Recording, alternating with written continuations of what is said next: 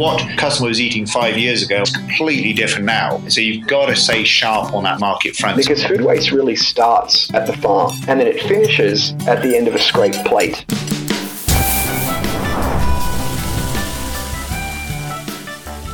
This is the Food and Beverage Podcast, your B2B show for the best thought leadership in the industry, bringing you education, information, and inspiration, only on market scale.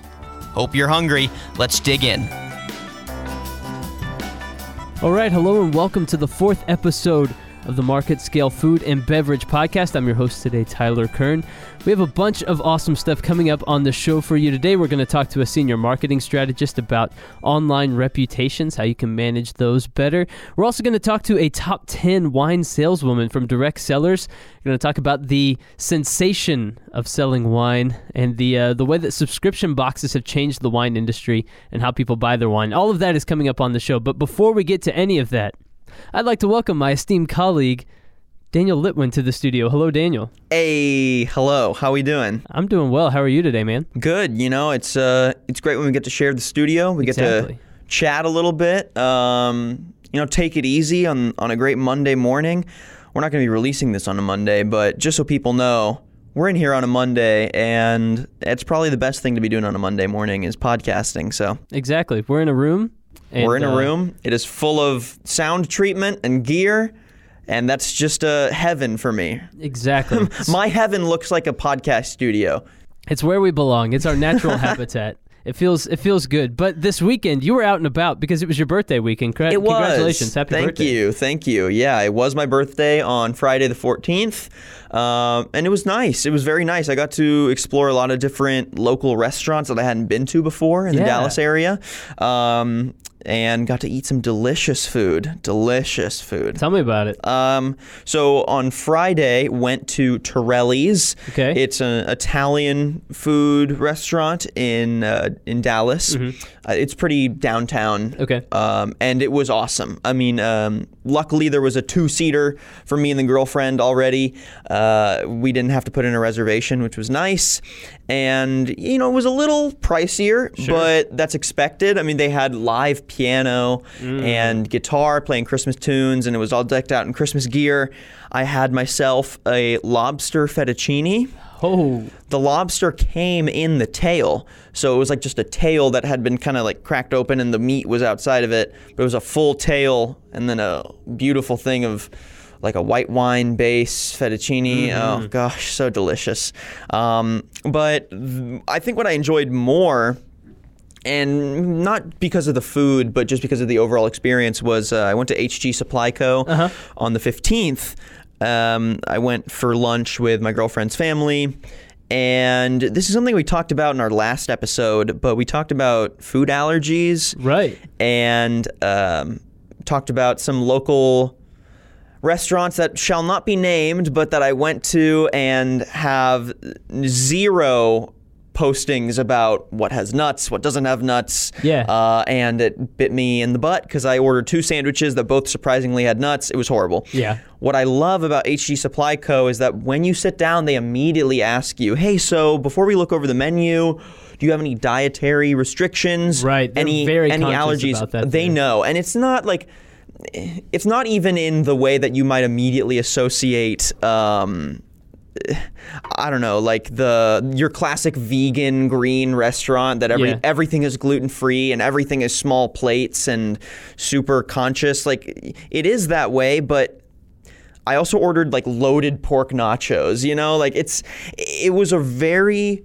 cool mesh of urban American food that was also very eco-conscious and very customer focused. Like they knew that they had an option for everyone. They had the vegan, vegetarian, gluten-free, dairy-free, nut-free option and when I told her, "Hey, I'm allergic to all nuts." She said, "Perfect. I'll let the chefs know in the back so when they're cooking your meals at the table, there won't be any cross-contamination." Yeah. And like what a what a great way to just elevate the customer experience. Totally, totally. And I'm sure for some restaurants that don't have some sort of regulation in place for this, or at least guidelines for, hey, when there is someone with allergens, we have to make sure we cook this in separate dishes or whatever.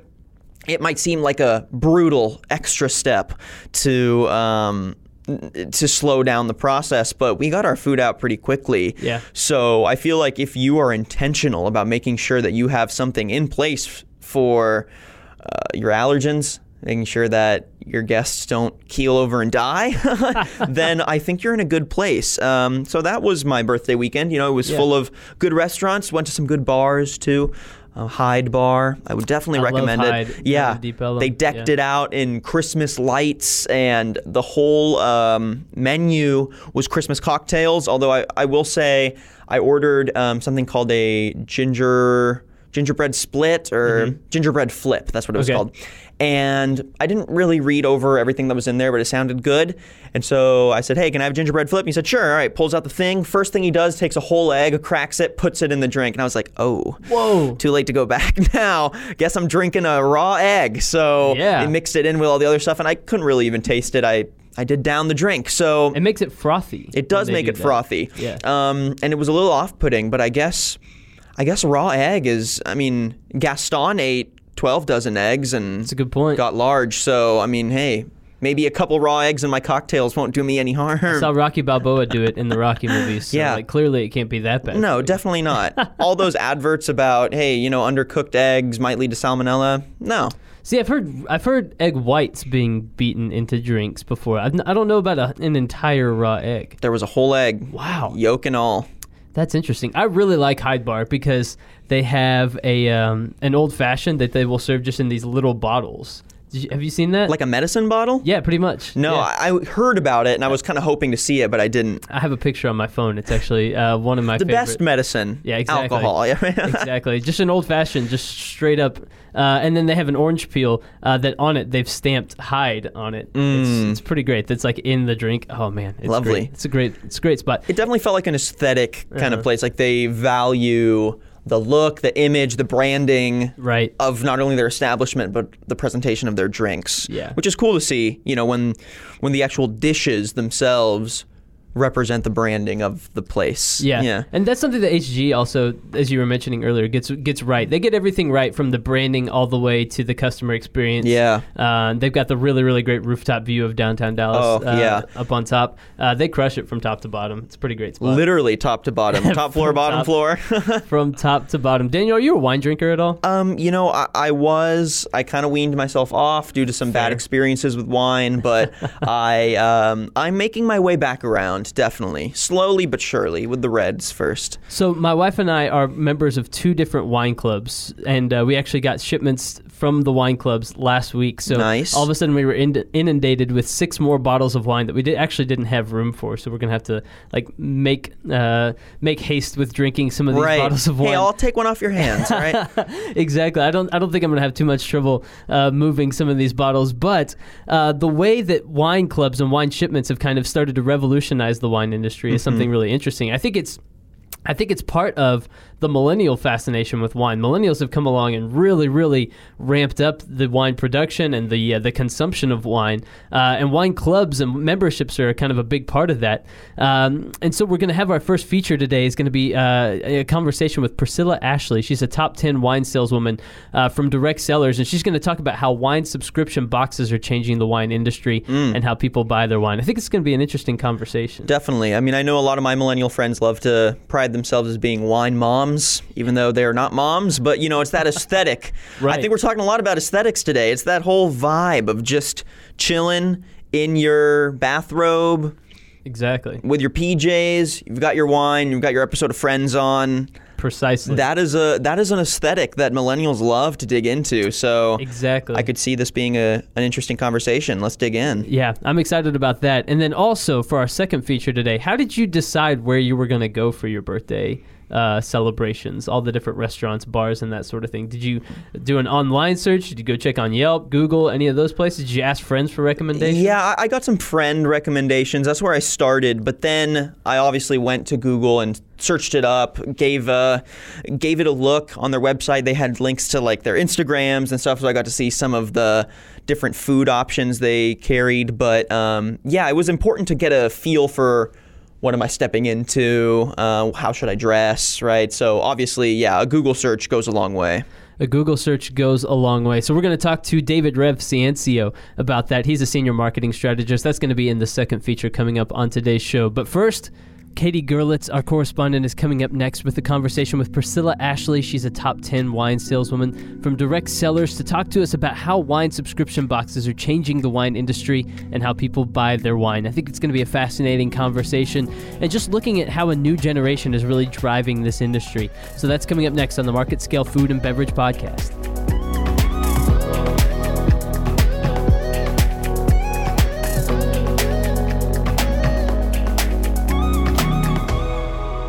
I'm your host, Kaylee Gerlitz, and you're in for a good time all about wine. Today we'll be talking all about how millennials and Gen Xers are driving a new golden age for wine. Joining us to talk about all things wine is Priscilla Ashley from Direct Cellars. Thanks for coming on, Priscilla. You are very welcome. I'm excited to be here. So, can you just tell me a little bit about your business and what you do at Direct Cellars? Uh, Direct Cellars is it's spelled cellars like wine cellars, and they are a DTC or direct to consumer company. And we offer wines from all over the world in countries like Portugal, Spain, France, Italy, Australia, and many more. And the company was actually started in 2014, and they were an online monthly wine membership club and then in 2017, we officially launched the opportunity side. And what does that mean? That means that anybody can make an income from home with this company. And I'm actually one of the founding members with Direct Cellars. I've been in online marketing since 2010, and I started with Direct Cellars in November of 2016. And being one of their top 10 income earners, I've actually helped launch the company from 10,000 reps to 30,000 plus in two years' time. So, can you talk to me a, a, little bit about the wine subscription boxes and how it's changing the landscape of purchasing wine? Monthly wine subscriptions just they really make sense, especially for someone like me who is a busy stay-at-home mom. I love having my wine delivered to my door each month. It's just, it's super convenient. You know, I don't have to go to the grocery store and stare at the hundreds of different bottles of wine and hope that I'll get a good one. With Direct Cellars, we have experts choosing the wines for you each month. So they take all the guesswork out of it for us. And I love this part of it too. You don't have to be an expert. On every single box, you will receive tasting notes that describe the wine, like where it came from, the type of grapes, um, info on the winery, and of course, the best pairings to have it in terms of food. And I just think that people out there are enjoying wine subscription clubs because of that. I mean, it's it's just super convenient in this busy, crazy world that we live in now. And who are your main customers that kind of subscribe to these wine boxes with Direct Cellars? Do you have a certain kind of clientele or demographic? Um, I have a lot of a lot of my following is stay-at-home moms, nurses, and teachers. But for sure, the younger generation are coming on board with us now because they're seeing how a wine business can make a difference in their life. You know, earning an income and or getting their wine for free. It's kind of a no-brainer.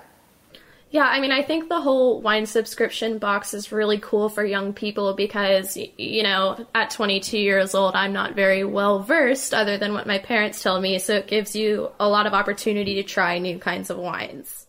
So, according to the magazine Wine Access, millennials and Gen Xers are driving a new golden age for wine with our adventurous attitudes and choosing to spend money ra- on experiences rather than material items, they're spending more money on wine annually than any other age group. Why do you think that is? Well, I honestly think that's because these days so many millennials and Gen Xers have gone to college, they've gotten their degrees, so they have extra money now, right? They they have extra money to spend on a nice bottle of wine. They're not going to worry about, you know, if they're going out to dinner and they drop 50 or 100 bucks on a bottle of wine. They have the money now. Plus, wine is sexy and fun, and isn't that what our younger generation's looking for? Uh, one thing I love too is I, I see lots of posts on social media of people um, traveling, they're enjoying a glass of wine, and they're sharing about what they love about that particular wine. I think millennials are more open these days to expanding their palates and trying new things. And you know, Kaylee, wine has been around since before Jesus walked the earth, and I don't think it's going anywhere soon. It's here to stay. Love that. I'm definitely a big wine girl myself. How do you think wine clubs specifically and membership programs have helped drive this wine obsession? Oh, well, I'm going to be honest. Like, even before I was in Direct Cellars, like, we, my husband and I really weren't involved in any wine membership clubs, you know, but of course, now I've been in it for two years and we love it. We love the fact that it's just simple and we don't really have to second guess anything. It just comes to my door.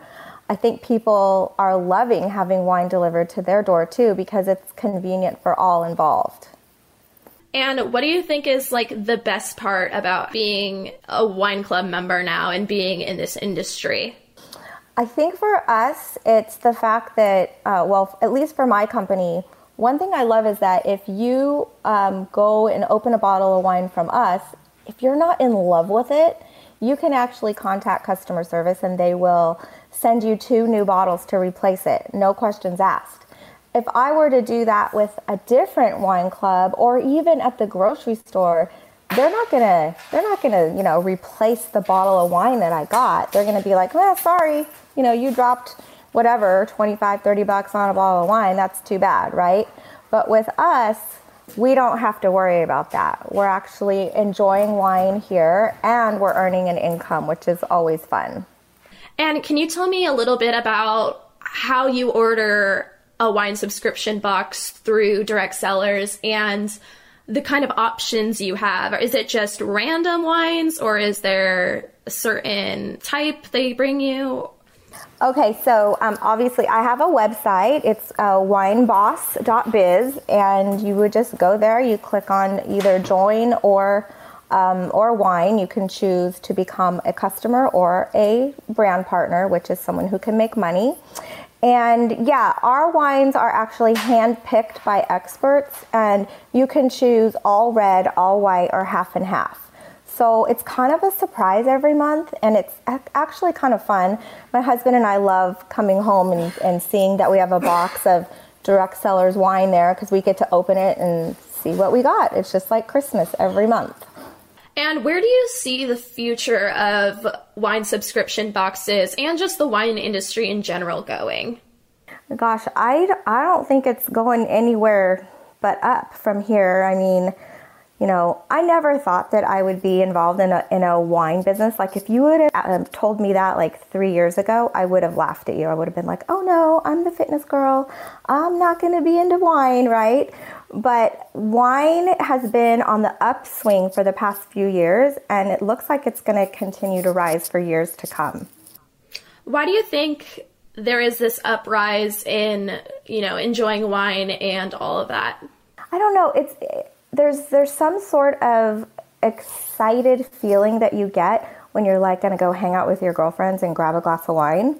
And I don't think that feeling is going to go away anytime soon. I'm sure you you get that too when you go out with your friends. It's the same feeling. It's like, "Oh my gosh, we're just going to go hang out, have a glass of wine or two and just enjoy each other's company." Yeah, absolutely. Wine definitely brings people together and it's a community. And with this extreme growth in wine and wine production, do you think producers are worried that the market's going to reach a saturation point at any time? I don't think so. I don't really think that wine can reach a saturated type market. Um, it's not like a fitness or skincare market. Wine is a $300 billion a year industry across the world. So, yeah, I don't think it's going anywhere. Okay, cool. And I think that wraps up all of my questions. Thanks, Priscilla, for coming on, and thank you, everyone, for listening to today's Food and Beverage Podcast. You're very welcome. Thanks for having me. If you'd like to find out more or listen to previous episodes, you can go to marketscale.com slash industries and subscribe to previous podcasts, articles, and video content from your favorite industries. Make sure to leave a rating and a comment wherever you listen to your podcast content. I'm your host, Kaylee Gerlitz, and I think it's about time to crack open a bottle of wine.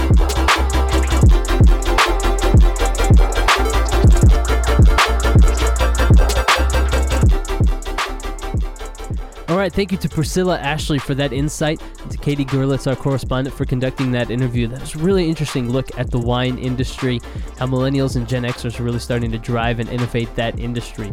Coming up next is my conversation with David Rev Ciancio, really awesome guy. Uh, he's a senior marketing strategist, brand manager, and expert burger taster. He's going to join us to talk about how reputation management online can matter so much to restaurants these days. It's also going to talk about why digital marketing is so important and talk about how you can manage your online presence. Now, so much of how people perceive uh, restaurants these days is simply what their online presence looks like. So, what are their reviews on Yelp? What are people posting about them on Instagram? It's going to talk about how we can manage that a little bit better and how restaurants can do their best job to be recognized online. So, that is coming up next. It's my conversation with David Rev Ciancio. David, thanks so much for joining the podcast today, man. Tyler, thanks for having me. I'm really excited to be here. I'm excited to talk to you because I think you're my first uh, burger tester that I've ever uh, expert burger tester, I should say, that we've ever had on the podcast. I gotta know how do you how does one attain the level of expert burger taster? Uh, how do you get the title and how you attain it are two different things. Uh, so I've eaten, you know, thousands of thousands of hamburgers in my life, uh, and I used to write one of the world's top three hamburger blogs. Uh, just sort of as a goof, and and if you go follow me on social media, I post a lot of pictures of hamburgers. So uh, I guess over time you develop an expert quote taste ability to taste them and, and test them. Uh, but I was on a show on uh, the Travel Channel called Burgerland that's hosted by my friend George Motz, who in in my mind is the world's foremost expert on burgers. And uh, when they went to give me the, the title chyron, they just put Rev Ciancio, expert burger taster. And people saw it and uh, it got some SEO clicks. And now if you Google expert burger taster, you'll find me. So just sort of happened. Man, that's some, something to uh, aspire to in my career at some point. You know, is, is attain the title of expert burger taster. I'd like to get there. Um, my, my next conquest, I'd like to know that if you could search French fry historian, I would be the number one search. But that's going to take a little more SEO juice to get going. Well, that's why you're here. You know, we can uh, we can put that out into the world a little bit more. Uh, foremost French fry historian Rev Ciancio joining the podcast today. It's going to be a very different show. Well, we, we are talking about reputation today on the on the podcast, and that's kind of a little bit of uh, of what we're talking about already. But uh, we're talking about reputations as it comes to uh, the hospitality industry and businesses, so restaurants and hotels and that sort of thing. So, uh, kind of in your line of work. With what you've done as a strategist, as a brand manager, managing reputations is kind of a, a big aspect of that. What are some of the impacts of uh, of managing reputations for you know restaurants and hotels and that sort of thing? So it's a great conversation. I think a lot of people, especially today, when you say reputation management, they think about like some high class level expensive PR person making sure that, you know, if you accidentally hit a police officer in the face, like you're not going to get, you know, lambasted on social. Uh, and I guess that is a form of reputation management. But what we're talking about here in the hospitality business is essentially third party reviews. So uh, a third party review is a review that lives on somebody else's website. So like a Yelp or a Facebook or a Google or, you know, Open Table, TripAdvisor, somewhere where somebody, a customer can go and publicly share their mind. Uh, and most people and, and restaurant owners, you know, from McDonald's down to the, the pizza shop around the corner from my house, which by the way is fantastic, uh, they don't understand the hidden secrets of reputation management, right? So, sure, everybody understands great customer service, right? You walk through the door, you have a nice experience, they say thank you, you're like, oh, I want to go eat there again, right? We all get that. Uh, and anybody that doesn't get that either has built their name on being really mean, and it's one of those places, or they're going on their way to being out of business. Well, there's a couple hidden secrets to reputation management that most hospitality leaders and owners don't realize, and there's a massive, massive SEO benefit. So in April of 2016, Google came out and said, look, we're going to tell you exactly how local search works. It's based on three factors, right? Prominence, distance, and relevance. Uh, the prominence piece is the keyword of the search. So if I go best tacos near me, I'm looking for tacos, right? Google's going to go find a result for tacos, right? The next piece, distance, is obvious. So if I do near me, I'm looking near me. If I say, you know, Austin, Texas, I'm looking at Austin, Texas, whatever. And it's that last piece, relevance, that Google came out in 2016 and said, this is how we're going to index search answers for local businesses, and the rest of the internet followed. Now, relevance in terms of how Google sees it is they're literally ranking businesses against each other in search based on their reputation management. So, what does that mean? It means ratings and reviews. And it doesn't just mean your number on Google, it means your number in aggregate. So, what is your number on Facebook? What is your number on Google? What is your number on Yahoo? Or, you know, wherever a review can live. And it also looks at a system that is about recency. Now, they haven't told anybody what that distance of time is, but I'm going to break this down to a much simpler explanation. Tyler, if we're staying in the middle of the street, and you tell me, Rev, I want tacos, and I do mm-hmm. best tacos near me, and there's a taco shop on our left, and there's a taco shop on our right, right? Let's say they're almost the same, same prices, same menu items. They both have like a, you know, a, a 4.1 star. They're they're online. They're essentially the same. We can't tell the difference. Okay. Whichever one got the most recent highest rating review is more likely to come up in that search. So if the taco shop on the left got a five star review yesterday and the one on the right hasn't had a positive review in a month, the one on the left will come up first in search. So most businesses and most restaurants don't realize that. There's that hidden that hidden gem to being found online to reputation management. And that's not it. I know I'm getting long-winded here, but this is like a subject I'm incredibly passionate about and I know can make a difference, right?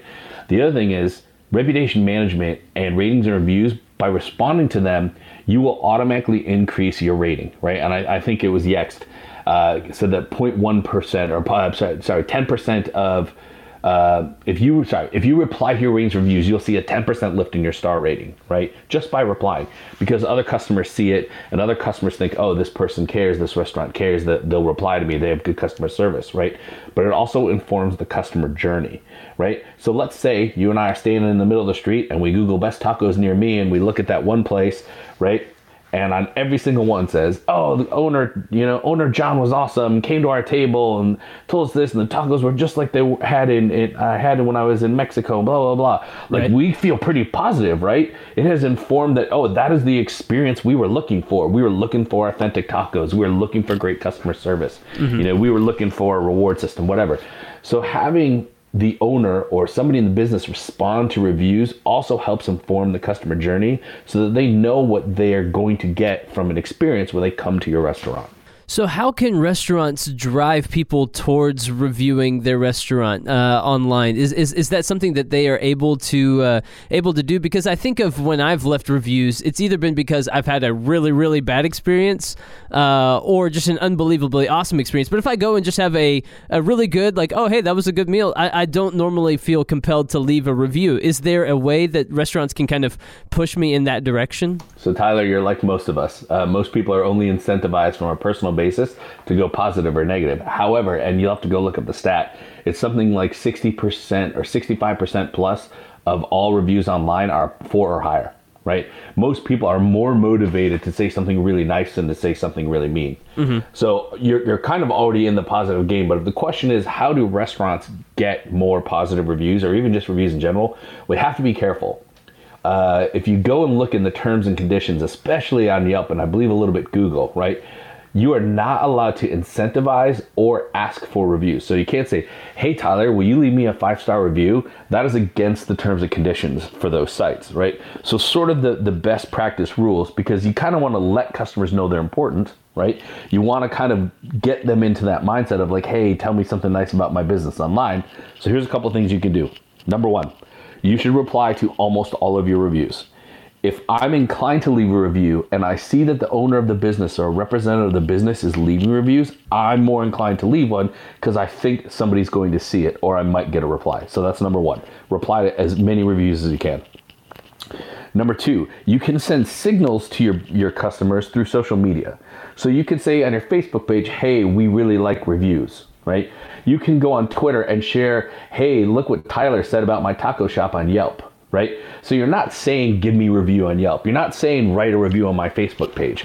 You're telling your customers that reviews matter to you. You're telling your customers that their opinion is important that you're going to go read it, right? So there's those little signals that you can send. You can also go create graphics and share all of your positive reviews.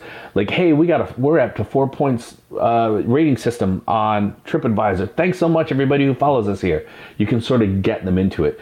You can also do things like put stickers in your window that says, hey, we're on Yelp, or you can put it in your menu, or you can have your servers when they do a table touch, like, hey, did you guys have a great time? Cool, we love reviews. So you can't say review us on Yelp. You can't say give us a five star rating. You can't say recommend us on Facebook, but you can say these things are important to me through a, a number of different signals you can send to your customers. Now there's a little there's one other thing you can do. There's a different kind of review called first party. Tyler, do you know what that is? I do not. Okay, so we talked earlier about third party reviews, which are reviews that live on websites that are not yours, right? Mm-hmm. There's another type of review called first party review. And now this is when you basically operate a review channel on your own website. So a customer comes to your website and they leave you a review just as if they were on TripAdvisor, just as if they were on Facebook. Star rating, comment, the whole nine yards, right? You, you have to use a, a piece of technology to do this. You can't just like have them email you and post it. It doesn't work that way. Uh, and there's a number of options out there. But once you do that, right, the re- the there's two benefits. So number one, customers will when once they've made it to your website, they're kind of about ready to become your customer anyway. Like they they're down the sales funnel, so to speak. It gives them that last piece of uh, a last signal of confidence to yeah, they're gonna have the experience they want. But also, Google will reward a business by adding a star rating to the results in search. So if you ever Google a restaurant and you see the star rating actually come up underneath the uh, organic link results, right? That's Google rewarding a business for having first party search results. And those businesses get something like 300% more clicks than organic search results without the stars. So the last thing you can do in that game, if you are doing first party reviews, you can absolutely ask. There's no rules. Hey, th- the only rule is that you have to operate genuinely, right? You can't like suppress a negative view. You have to send them all out there. But those tools that you can get, you can say, hey, review my business. Send me your positive thoughts. And you can quarantine them and you can reply to them and you can try to fix the problem before it goes live.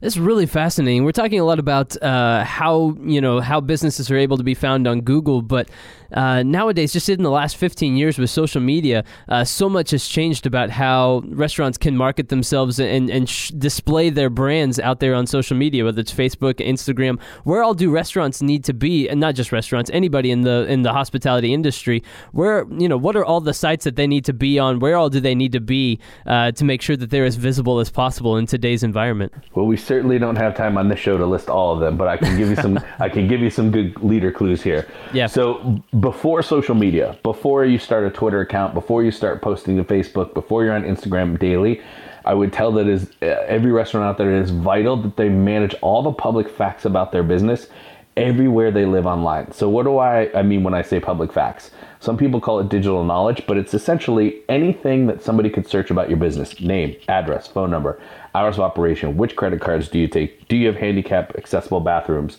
What's on your menu? And any of those facts that I'm going to go into Alexa and ask her to say, "Hey, best taco near me with Wi-Fi that's kid friendly," right? Mm-hmm. Any of those facts take make sure that you are managing all that information everywhere it lives online not just google right? You got to do it on yelp and tripadvisor and facebook and bing and city search and all the long tail publishers. There's hundreds of them. Uh, and there's software you can go get out there that will help you do that. But i would say that number one is make sure your information is correct because people need information even if I see a post on Instagram where somebody's doing a massive pizza pull and the cheese is stretched across the entire photo and I need to have that pizza in my mouth right now, and that's how I discovered your restaurant, I still need directions. I still need to know what time you're open. I still need to know if you do delivery. I like I still have need of all that information, right? So you want to prevent a leaky budget by making sure that all your information is correct. So step 1, update your the public facts about your brand everywhere they live online. Number two, what is the best way? What are the best social media sites for uh, you know promoting a restaurant? I would tell you there's really only two essential ones, and that's Facebook and that's Instagram. And you have to look at them a little differently. To me, because Facebook, it's so hard to get an organic post in front of your audience. I look at Facebook pages as being a club membership. I like your business enough to say I like you on Facebook, right? Make that a customer service channel. Share customer experiences, give special deals, give me a reason to interact. I don't just need to see the same thing you're posting in other places. Make it a you know, it don't it doesn't have to be a closed group, but treat it as though it's a membership society. This is a customer service channel for rewarding the customers that like me the most, right? And then Instagram. Instagram is a great tool for discovery, and that is where I would tie in doing some influencer marketing, right? How do I get exposure? So I would use Instagram a little bit as my, my baited hook, and I would use uh, Facebook a little bit as my fish store. You know, here's how I connect people, and here's how I get them in. That's really interesting. Just the, the, the, difference between the two, because you're right. Facebook um, can can tend to be more difficult as far as, as getting it in front of people, but Instagram there's there's that, that picture type hook that you can really uh, get out there and get in front of folks. Uh, that's that's really really interesting to me. As you look into the future, what are some ways that you think people can continue to innovate in this area uh, to make sure that they are on the forefront of uh, of being ahead of the trends when it comes to to uh, digital marketing? And that sort of thing? That's a great question. Well, you're going to get a lot of people that say, "Oh, you know, this is a mobile first society, and you got to be mobile ready," and blah blah blah. We are so past that, right? if you're not mo- if you're not mobile, if your business isn't on mobile or mobile friendly, like you've already lost that game, and I'm not sure you you're, you're primed to catch up. But to me, it's about voice search readiness and voice search preparedness. Mm. You know, I think we've probably all seen that ComScore stat that says you know 50% of searches by 2020 will be voice. Uh, I also read a stat the other day that says one of one out of four people that use voice search to find restaurants go within a day, right? So if, if you use Siri or you use Alexa or you use Google Home to search for restaurants, right? There's a 25% chance that you're going to go to that restaurant that you get in result. Wow. That's only going to go up. Like that's not going to go down. That's going to go up. As as natural language processing happens and people get more and more comfortable talking to Alexa, you know, like think about what a search online was like 5 years ago. Best taco near me. Like we would choose a result, right? Mm-hmm. But we're at the point now where like hey Alexa, uh, best taco near me has Wi-Fi available parking, and I can take my kids on a Sunday without them screaming at me. Like that's where we're going, right? So you know, my advice to a restaurant or, or somebody operating a hospitality business is get voice search ready now. Like, get, if you really want to be ahead of your competition, like people are already using this, and the adoption, if you go look at the numbers, is faster than the mobile phone right? We are, customers are ready for this, and the more they talk to these devices, the more natural it's going to become. Like that example I just gave, and the best way to do that is going back to what I said: manage those public facts, manage your digital knowledge, because Alexa has to get her information from somewhere, right? Google gets her information from somewhere. Siri, Cortana, all these places. And as more chatbots and more AI powered services come online, you know, like whether it's a you know a smart car or a smart hovercraft, if we get to that, or drones, like they need that same information. So you know, I think being prepared for what's coming is about you know managing those public facts about your brand. That is excellent information. That is David Rev Ciancio. He's a senior marketing strategist, brand manager, expert burger taster, and leading French fry historian. Rev, thank you so much for joining the podcast today, man. Awesome. Hey, I really enjoyed this conversation. Thank you for being on it. I don't know if you're going to link up my social in the post here, but I'm on. I'm Rev Ciancio on every platform. If you anybody has questions, don't hesitate to reach out to me. I'm happy to answer and, and talk to people. And you have a website too. Is that correct? Uh, burgerconquest.com. Burgerconquest.com. I wouldn't have expected anything less. Thank you, Tyler. Thanks, Rev.